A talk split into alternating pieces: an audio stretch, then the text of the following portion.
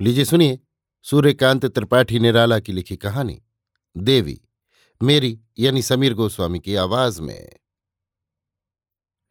बारह साल तक मकड़े की तरह शब्दों का जाल बुनता हुआ मैं मक्खियाँ मारता रहा।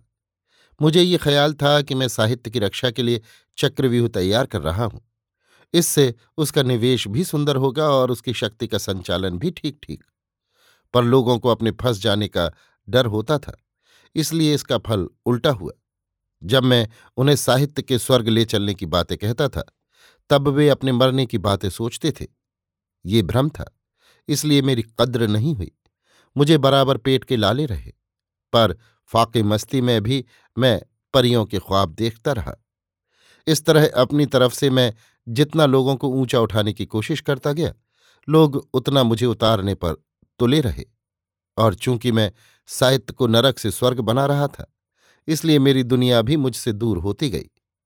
अब मौत से जैसी दूसरी दुनिया में जाकर मैं उसे लाश की तरह देखता हूँ। दूबर होत नहीं कबहूं पकवान के विप्र, मसान के कुकर की सार्थकता मैंने दूसरे मित्रों में देखी, जिनकी निगाह दूसरों की दुनिया की लाश पर थी। पहले वे फटीचर थे, पर अब अमीर बन गए हैं। दो मंजिला मकान खड़ा कर लिया है। मोटर पर सैर करते हैं। मुझे देखते हैं जैसे मेरा उनका नौकर मालिक का रिश्ता हो। नक्की स्वरों में कहते हैं हाँ अच्छा आदमी है, जरा सन की है। फिर बड़े गहरे बैठकर मित्र के साथ हँसते हैं। वे उतनी दूर बढ़ गए हैं, मैं जिस रास्ते पर था, उसी पर खड़ा हूँ, जिसके लिए मेरी इतनी बदनामी हुई। दुनिया से मेरा नाम उठ जाने को हुआ। जो कुछ था, चला गया। उस कविता को जीते जी मुझे भी छोड़ देना चाहिए। जिसे लोग खुराफात समझते हैं, उसे न लिखना हो तो लोगों की समझ की सच्ची समझ होगी। रतिशास्त्र, वनीता विनोद, काम कल्याण में मश्क करते कौन देर लगती है? चार किताबों की रूह छानकर एक किताब लिख दूँगा। सीता, सावित्री, दमयंती आदि की पावन कथाएँ आँखें मूंद कर लिख सकता हूँ। तब बीवी के हाथ सीता और सावित्री आदि देकर बगल में चौरासी आसन दबाने वाले दिल से नाराज़ न होंगे। उनकी इस भारतीय संस्कृति को बिगाड़ने की कोशिश करके ही बिगड़ा हूँ। अब ज़रूर संभलूँगा। राम, श्याम जो जो थे, पुजने पुजाने वाले, सब बड़े आदमी थे। बगैर बड़प्पन की तारीफ़ कैसी? बिना राजा हुए राजऋषि होने की गुंजाइश नहीं, न ब्राह्मण हुए बगैर ब्रह्मऋषि होने की है। वैश्य ऋषि या शूद्र ऋषि कोई था? इतिहास नहीं। शास्त्रों में भी प्रमाण नहीं। अर्थात नहीं हो सकता।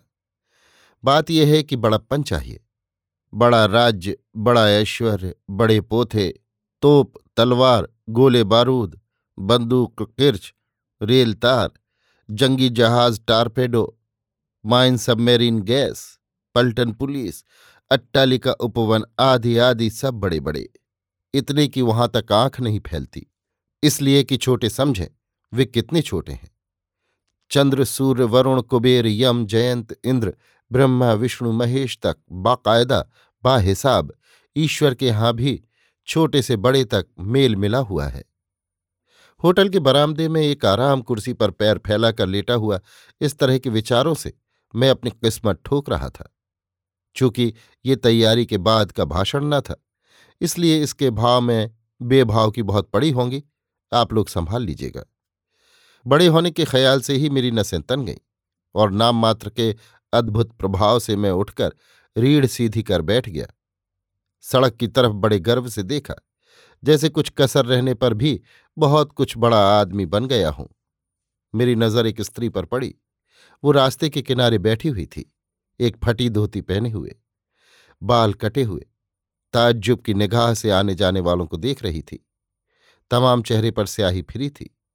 भीतर से एक बड़ी तेज भावना निकल रही थी, जिसमें साफ़ लिखा था ये क्या है? उम्र पच्चीस साल से कम, दोनों स्तन खुले हुए, प्रकृति की मारों से लड़ती हुई, मुरझाकर, मुमकिन है किसी को पच्चीस साल से कुछ ज़्यादा जचे। पास एक लड़का डेढ़ साल का खेलता हुआ, संसार की स्त्रियों की एक भी भावना नहीं। उसे देखते ही मेरे बड़प्पन वाले भाव उसी में समा गए, और फिर वही छुटपन सवार हो गया। मैं उसी की चिंता करने लगा, ये कौन है, हिंदू या मुसलमान? इसके एक बच्चा भी है, पर इन दोनों का भविष्य क्या होगा? बच्चे की शिक्षा परवरिश क्या इसी तरह रास्ते पर होगी? ये क्या सोचती होगी, ईश्वर संसार, धर्म और मनुष्यता के संबंध में? इसी समय होटल के नौकर को मैंने बुलाया। उसका नाम है संगमलाल। मैं उसे संगमलाल कहकर पुकारता था। आने पर मैंने उससे उस स्त्री की बावत पूछा।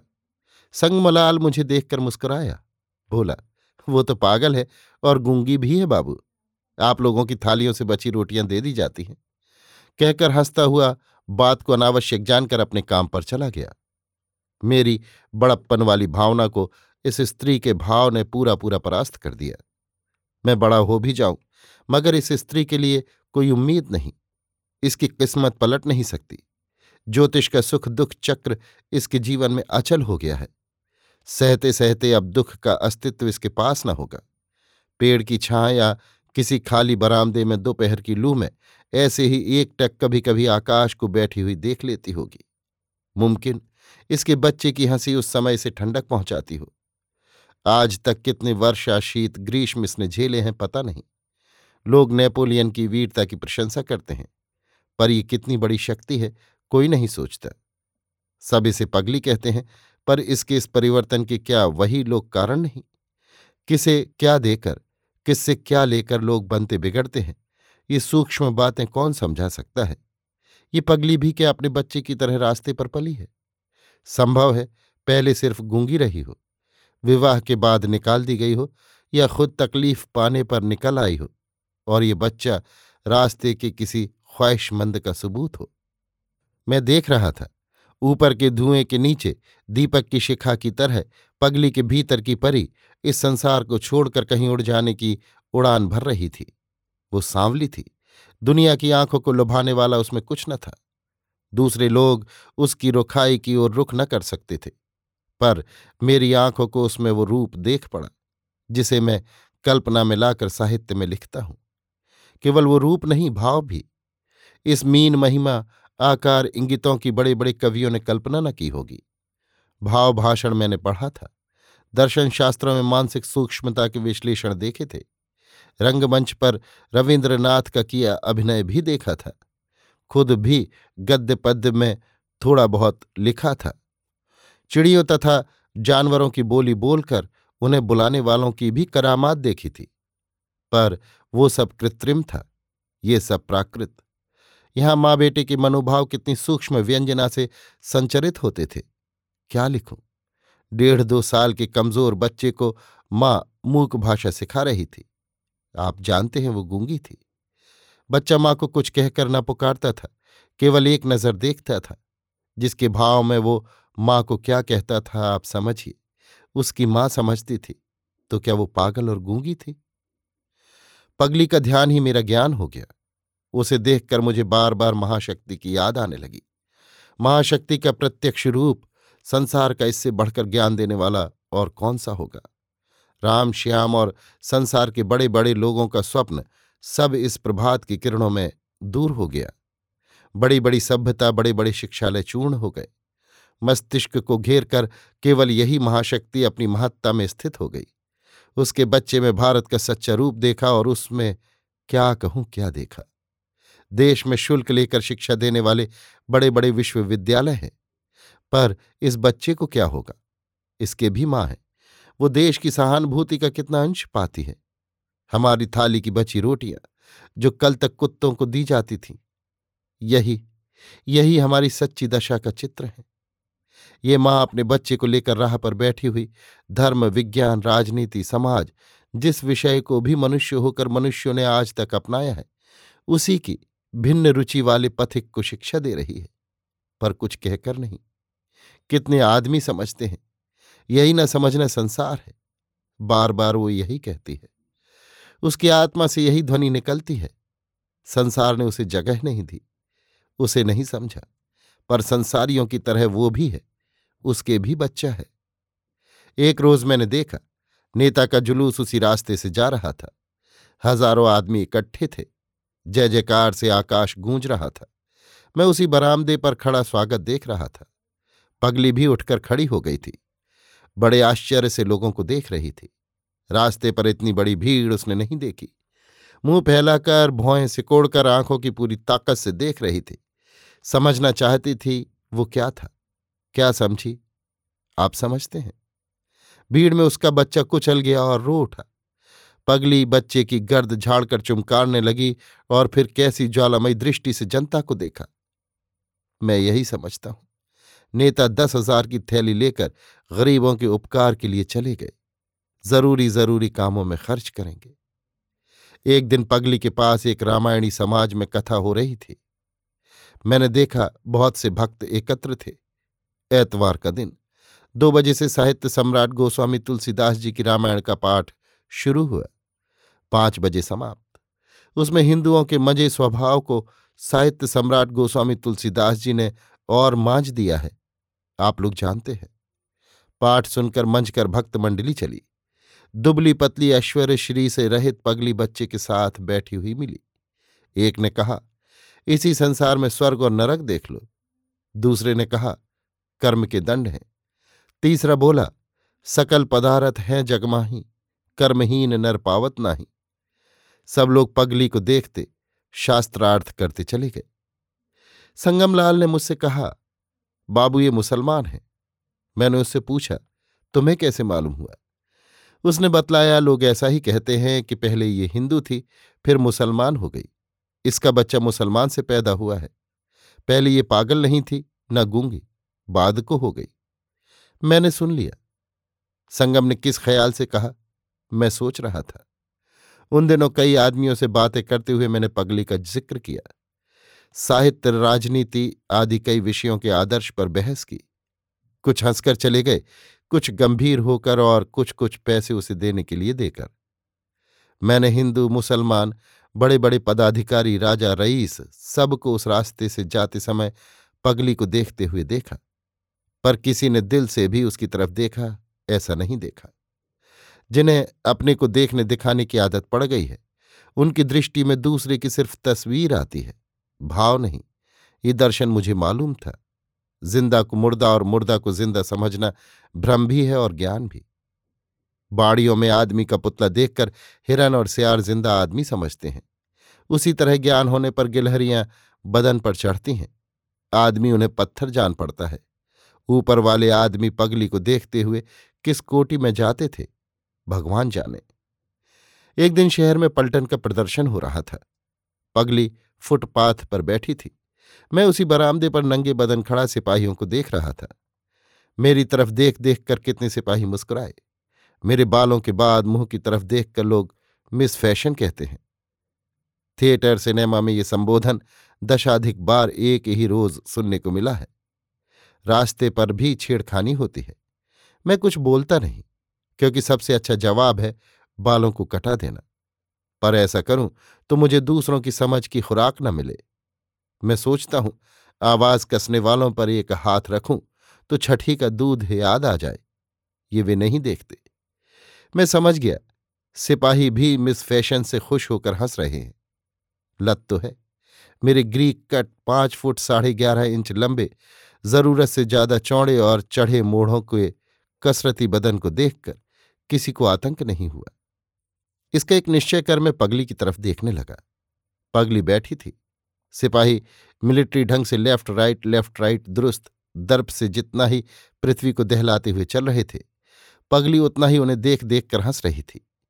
गोरे गंभीर हो जाते थे। मैंने सोचा, मेरा बदला इसने चुका लिया। पगली ने खुशी में अपने बच्चे को भी शरीक करने की कोशिश की। माँ अच्छी चीज़, अच्छी तालीम बच्चे को देती ही है। पगली पास बैठे बच्चे की ओर देखकर चुटकी बजाकर सिपाहियों की तरफ़ उंगली से हवा को कौच कौच कर दिखा रही थी और हंसती हुई जैसे कह रही थी, खुश तो हो, कैसा अच्छा दृश्य है। कई महीने हो चुके। आदान प्रदान से पगली की मेरी गहरी जान पहचान हो गई। पगली मुझे अपना शरीर रक्षक समझने लगी। उसे लड़के बहुत तंग करते थे। मैं वहाँ होता था तो विचित्र ढंग से मुँह बनाकर मुझसे सहानुभूति की कामना करती हुई अपार करुणा से देखती हुई लड़कों की तरफ़ इशारा करती थी। मुझे देखकर लड़के भाग जाते थे। इस तरह मेरी उसकी घनिष्ठता बढ़ गई। वो मुझे अपना परम हितकारी मानने लगी। मैं खुद भी पैसे देता था और मित्रों से भी दिला देता था। पगली ये सब समझती थी। एक दिन मुझे मालूम हुआ उसके पैसे बदमाश रात को छीन ले जाते हैं। ये मनुष्यों का विश्वव्यापी धर्म सोचकर मैं चुप हो गया। चुरा जाने पर पगली भूल जाती थी। छिन जाने पर कम प्रकाश में किसी को न पहचान कर रो लेती थी। एक दिन मेरे एक मित्र ने पगली से मज़ाक किया। किसी ने उन्हें बतलाया था कि इसके पास बड़ा माल है। मिट्टी में गाड़ गाड़ कर इसने बड़े पैसे इकट्ठे किए हैं। मेरे मित्र पगली के पास गए और मुस्कुराते हुए ब्याज वाली बात समझा कर दो रुपए उधार मांगे। उनकी बात सुनकर पगली जी खोलकर हँसी। फिर कमर से तीन पैसे निकालकर निसंकोच देने लगी। गर्मी की तेज लू और बरसात की तीव्र धार पगली और उसके बच्चे के ऊपर से पार हो गई। लोग जो समर्थ कहलाते हैं, केवल देखते रहे। पास एक खाली मकान के बरामदे में पानी बरसने पर वो आश्रय लेती थी। जब तक वो उठकर बिस्तरा उठाकर जाए जाए, तब तक उसका बिस्तरा भीग जाता था। वो भी नहा जाती थी। फिर उसी गीले में पड़ी रहती। उसका स्वास्थ्य धीरे धीरे टूटने लगा। उसे तपस्या करने की आदत थी, काम करने की नहीं।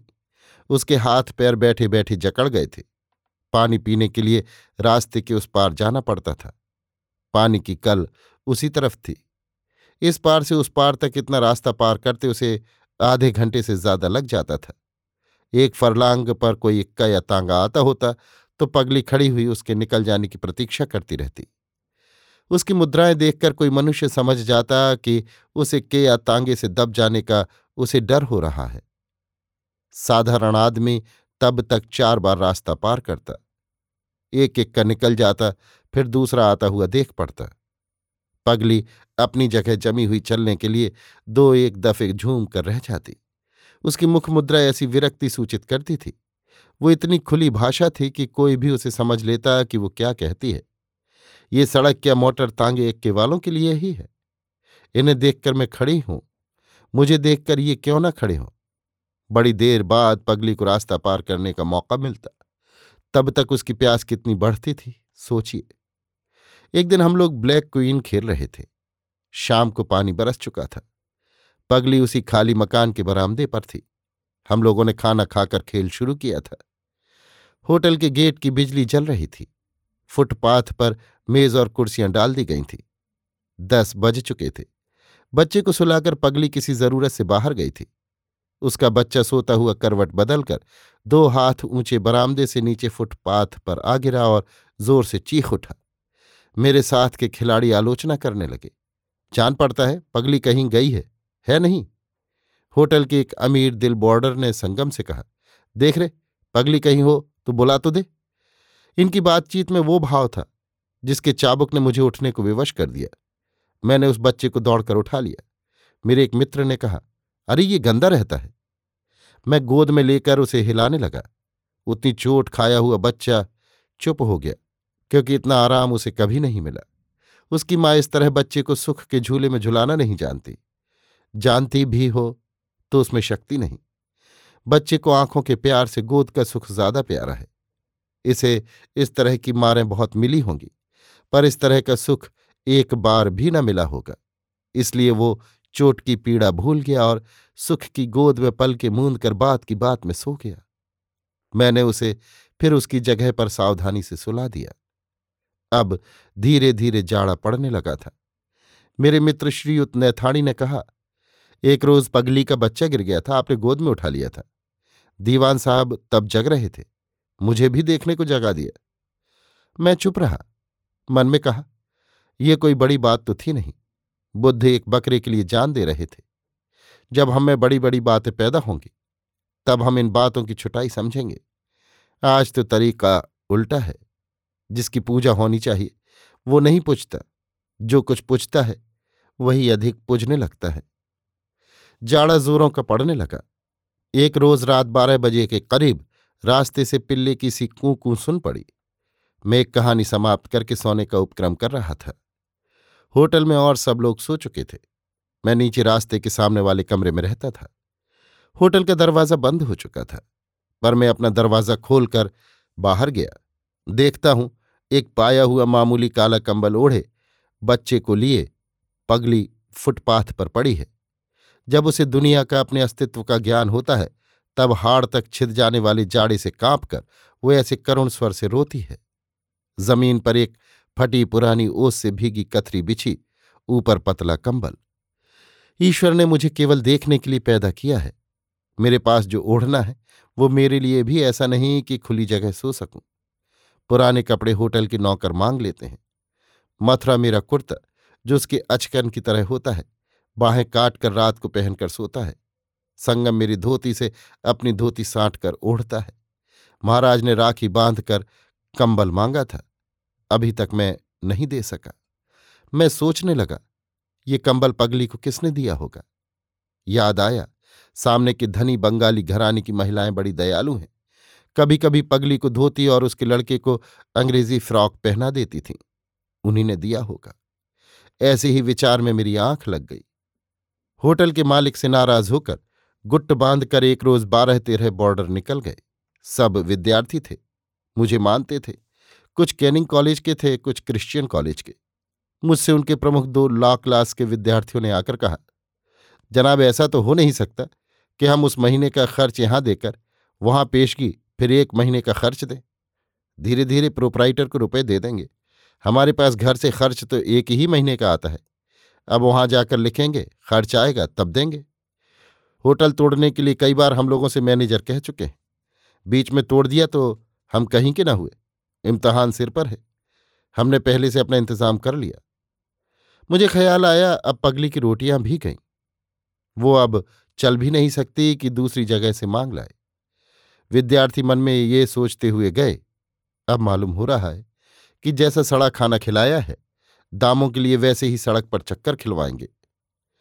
उनके जाने से होटल सूना हो गया। निश्चय हुआ कि इस महीने के बाद बंद कर दिया जाएगा।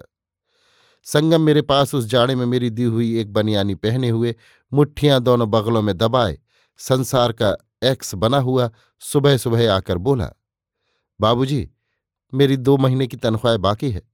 आप दस रुपया काटकर मैनेजर साहब को बिल चुकाइएगा। मैंने उसे धैर्य दिया। दस रुपये की कल्पना से गलकर हंसता हुआ बड़े मित्र भाव से संगम मुझे देखने लगा। मैंने देखा हँसते वक्त उसका मुँह नवयुवतियों की आँखों को मात कर कानों तक फैल गया है। दो तीन दिन बाद एक मकान किराए पर लेकर मैनेजर को अपनी बेरर चेक दस्तखत करके देने से पहले मैंने कहा, आपको चेक दिलवाने के लिए गंगा पुस्तक माला जाता हूँ। चेक में दस रुपये कम होंगे। संगम की दो महीने की तनख्वाह बाकी है। उसने कहा है मेरे रुपए रोक कर होटल को रुपए दीजिएगा। मैनेजर यानी प्रोपराइटर साहब ने संगम को बुलाया। कहा, क्यों रे? तू हमें बेईमान समझता है। संगम सिटपिटा गया। मारे डर के उसकी जबान बंद हो गई। मैनेजर साहब उसे घूर कर मेरी ओर देखकर बोले, आप मुझे ही रुपए दीजिएगा। नौकरों की इस तरह आदत बिगड़ जाएगी। मैं सतहत्तर रुपये का चेक मैनेजर साहब को देकर किराए के दूसरे मकान में चला आया। मेरे साथ मेरे मित्र कुंवर साहब भी आए। एक रोज पगली का हाल सुनकर उनके मामा साहब एक नफीस बारीक कंबल पगली को देने के लिए दे गए। मैंने कुंवर साहब से कहा, रजाई ठीक थी, इससे कीमत में भी ज़्यादा नहीं होगी और पगली का जाड़ा भी छूट जाएगा। कुंवर साहब अपनी रजाई देने के लिए देकर बड़े दिन की छुट्टियों में घर गए। मैं रजाई लेकर पगली को उड़ा आया। दो तीन दिन बाद मेरे मित्र श्रीयुत नैथाणी मिले। कहा, पगली अस्पताल भेज दी गई। डॉक्टर का कहना है उसे डबल निमोनिया हो गया है। बचेगी नहीं। उसका बच्चा श्री दयानंद अनाथालय भेज दिया गया है। पगली बच्चे को छोड़ती न थी। पगली को ले जाने वाले इक्के की बगल से निकलती हुई मोटर के धक्के से एक स्वयंसेवक के पैर में सख्त चोट आ गई है। इसी ने सबसे पहले गंदगी से न डरकर पगली को उठाया था। एक रोज सुबह उसी तरह बगल में मुट्ठी दबाए हुए संगम ने आकर कहा, बाबू, आपका चेक भुनाकर मैनेजर साहब भग गए हैं। नहीं संगम, मैंने समझाया। मैनेजर साहब बड़े अच्छे आदमी हैं। घर रुपए लेने गए हैं। उन्हें कई सौ रुपए देने हैं। लकड़ी, घी, आटा, दूध और किराए के। लौट कर रुपए दे देंगे। संगम वैसा ही फिर हंसा।